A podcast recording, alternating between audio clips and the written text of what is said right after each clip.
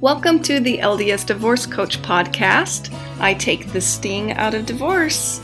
This is your host, Emily Sanchez. Hey people, how you doing out there?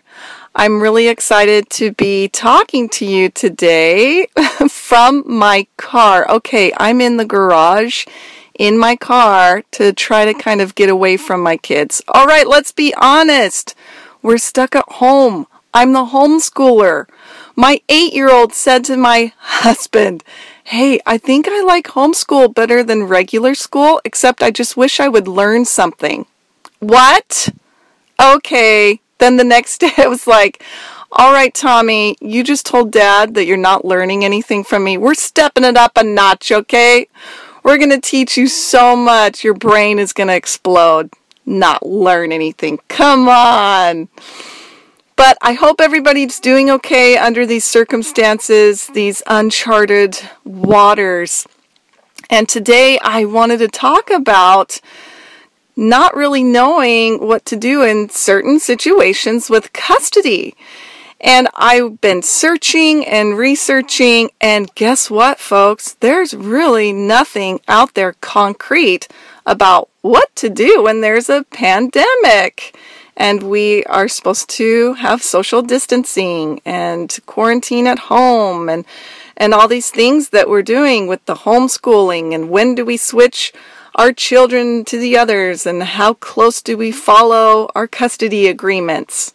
Things like that. So i found some beautiful tidbits i consulted with my go-to kevin jensen attorney in mesa and I just wanted to tell you exactly what he told me. I was wondering about the courts, if they're even open. I have heard from some of my clients and some groups that I'm a part of that it's delaying their process. So that's really difficult when you're in the middle of the divorce if you can't, you know, get that final word. So he said that the courts are canceling most in person hearings right now. This is in Arizona, and I am guessing it is the same in Utah. Where possible, they are scheduling telephonic hearings to keep cases moving as much as possible under the circumstances. I did have one judge schedule a telephonic temporary orders hearing but I don't know if that will be a decision each judge makes for him or him, herself. Pretty much in court hearings are being pushed back. I don't know what courts are doing with emergency hearings. I do think they can shut them off. There's usually very little contact with courts or anyone else when someone seeks an emergency order in family court. So to me, that means people that you still can seek an emergency order if you feel like it's an absolute emergency. So he continues to say, as far as I know, you can still seek one if necessary. I am hearing of people starting to use the virus as an excuse to withhold children. I know none of my listeners would do that.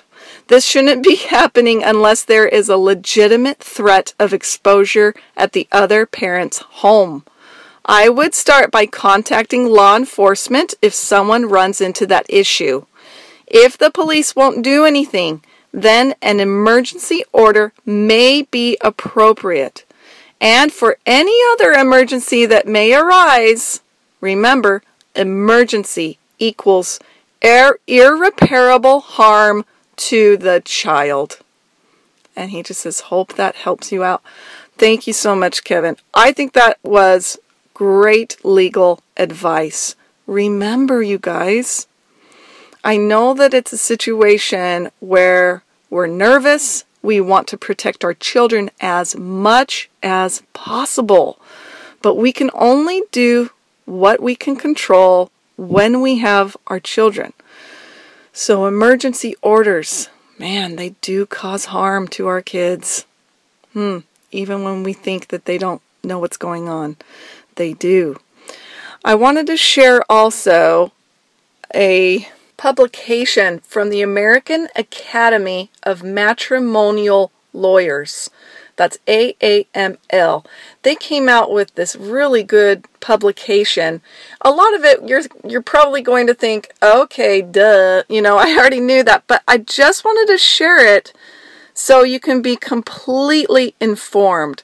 Number 1, they do this point by point. Be healthy. Comply with all that the CDC and your local and state guidelines are telling you to do. Okay? Hand washing, wiping down surfaces. Um, stay informed, stay in touch with the media, and I'm going to add, but don't be consumed by it. Realize that your children can pick up on your nervousness, they can pick up on being worried, too much news without them understanding fully its extent and causes, effects. You know, these kids, they get nervous. Even my 14 year old was like, ah, because I hadn't watched the news all day and I wanted to put it on. And she's like, really? More coronavirus stuff? So just be be mindful.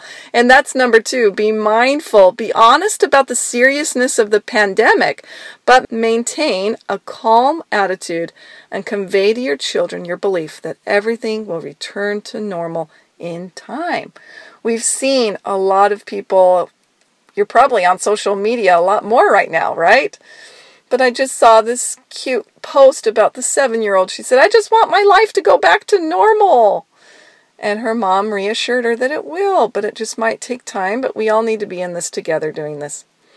Number three, be compliant with court orders and custody agreements. It says, as much as possible, try to avoid reinventing the wheel despite the unusual circumstances. The custody agreement or court order exists to prevent endless haggling over the details of time sharing. In some jurisdictions, there are even standing orders mandating that if schools are closed, custody agreements should remain in force as though school were still in session. So, what does that mean? Let's stick to our custody agreements as much and closely as possible. So, if you are picking up somebody after school, then you go to their house after they've been there at their school. If the co parent is able to stay home, you know, if they're not a non essential worker, then they should be the one giving them homeschool. This is where I'm seeing a lot of complaints. I've seen a lot of mothers say, well, when my children are at their dad's, he is not doing the homeschool. He's not doing the work that he's supposed to do. What should I do about that? Guess what? There's nothing you can do about that. There's you can ask kindly, "Hey, let's get this homeschool done." You can communicate what needs to be done, when, what's the timeline? Do they need to be doing 2 hours a day in kindergarten, 2 hours of homework per day in kindergarten? Maybe you have a difference of opinion there. You need to allow your co-parent to have the difference of an, of opinion. So, what we're saying is if you are picking them up at a specific time, then it needs to remain the same, as if their house is school.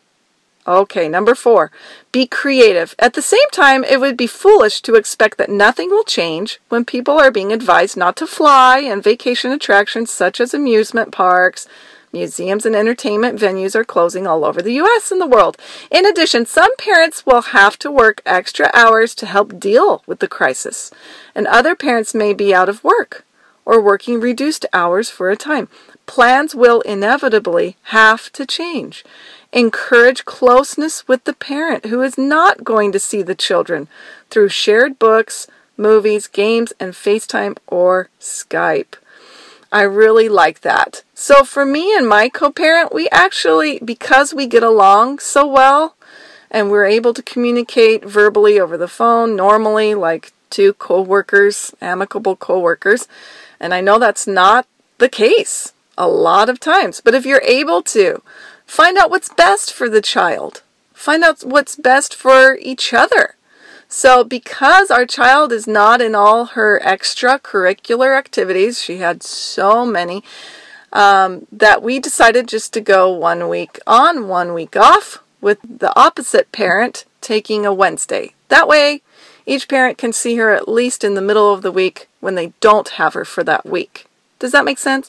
And it also limits the shuffling her around. You know, kind of, there is a tiny bit of that contamination from one house to the other. So if you can limit that, that would be nice. Okay, number five, be transparent. Provide honest information to your co parent about any suspected or confirmed exposure to the virus. All right, so basically just keep the communication open. Number six, be generous. Try to provide makeup time to the parent who missed out. Okay, so maybe you guys live pretty far apart and you both agree that it would be most wise for the kids to stay with dad, you know, or the kids to stay with mom and to not be making the trips right now. Be generous after this is over. Also, get them on FaceTime as much as possible. And just be generous as to, you know, later times to fill in for the missed time. All right, number seven, be understanding. Right now, we have to have that understanding. There's no doubt that the pandemic will pose an economic hardship and lead to lost earnings for many, many parents, both those who are paying child support and those who are receiving child support. The parent who is paying should try to provide something, even if it can't be the full amount. The parent who is receiving payments should try to be accommodating under these challenging and temporary circumstances. So, this is the tough part. This is an adversity on both sides. We've got to be understanding, but also you can document anything that may be missed, you know, um, document that for a later time to deal with. But I really like Kevin's advice that if you feel that this is unfair, if you feel like, you know, I know there's situations where the parent is an essential, so they have to get out and go to work and the other parent who is sitting at home wished they had their children, but to understand that your custody agreement still stands. That even though they have to go out, your child is there. It's their time. And maybe if you can communicate and keep the lines of communication open, you can do extra things. You know, the parent take off all their clothes. That's been recommended is to take off their clothes immediately, you know, and change when they come back into the household, to shower even. I mean, there's certain protocols that we can ask. And if you feel like it's an emergency situation, that your co parent is not budging, and that your child is uh, highly exposed, or you've heard of some exposure where there's some danger, then you can do emergency proceedings. I know that they're trying to make that available to you. But please make that your last um, means of doing anything. And with all of that, you guys, I just wanted to say I was listening to my favorite podcast. It's called Talking Scripture.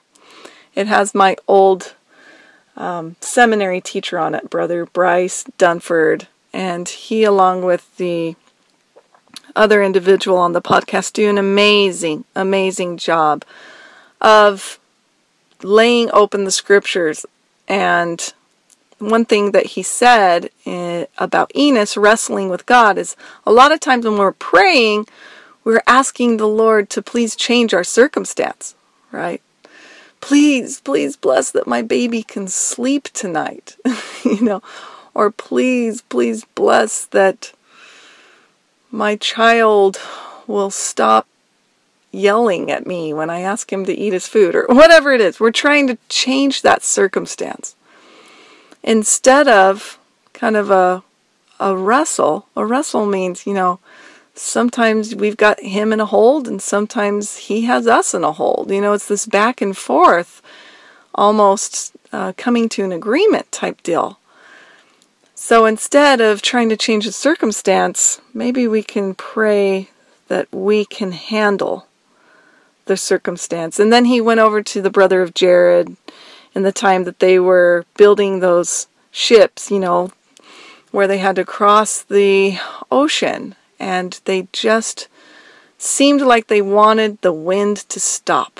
That wind was just tossing them to and from, and the animals, and they kept getting flipped. And sometimes we want that wind to stop. But guess what? It's that same wind that pushed them to that promised land. So I just encourage you at this crazy time that we can pray and fast. Yes, that it can be over, but also that we can be equipped to handle this the right way. We can be patient, we can pray for all of those things, guys. Man, it's an interesting time. I will say on the positive note that this has been a blessing for me and my family. My 14 year old said, Mom, I needed this. She needed all of her extras, even school. She, she had been just under so much. There's pressure and deadlines and concerts and banquets and practices and recitals, and it was just getting so much. And now our family is together. And I have to say, I don't have extra time. I hear that a lot. That, man, what can you do with all this extra time? Okay, I have never had this amount of non extra time in my life. Anyway, but for her, she really needed it. I hope that our families can be closer than ever as we get to a more simple time right now. So let's look at the positives. Stay safe out there, my friends. Remember, make it what you want. Make it positive. Make it meaningful. Make it, hey, this is a time that I can reconnect and be closer than ever with my family. All right. Hang in there. Bye. Thank you so much for listening today. Come on over and visit me at CoachEmilySanchez.com. Don't forget to subscribe, and as always, make it a great day.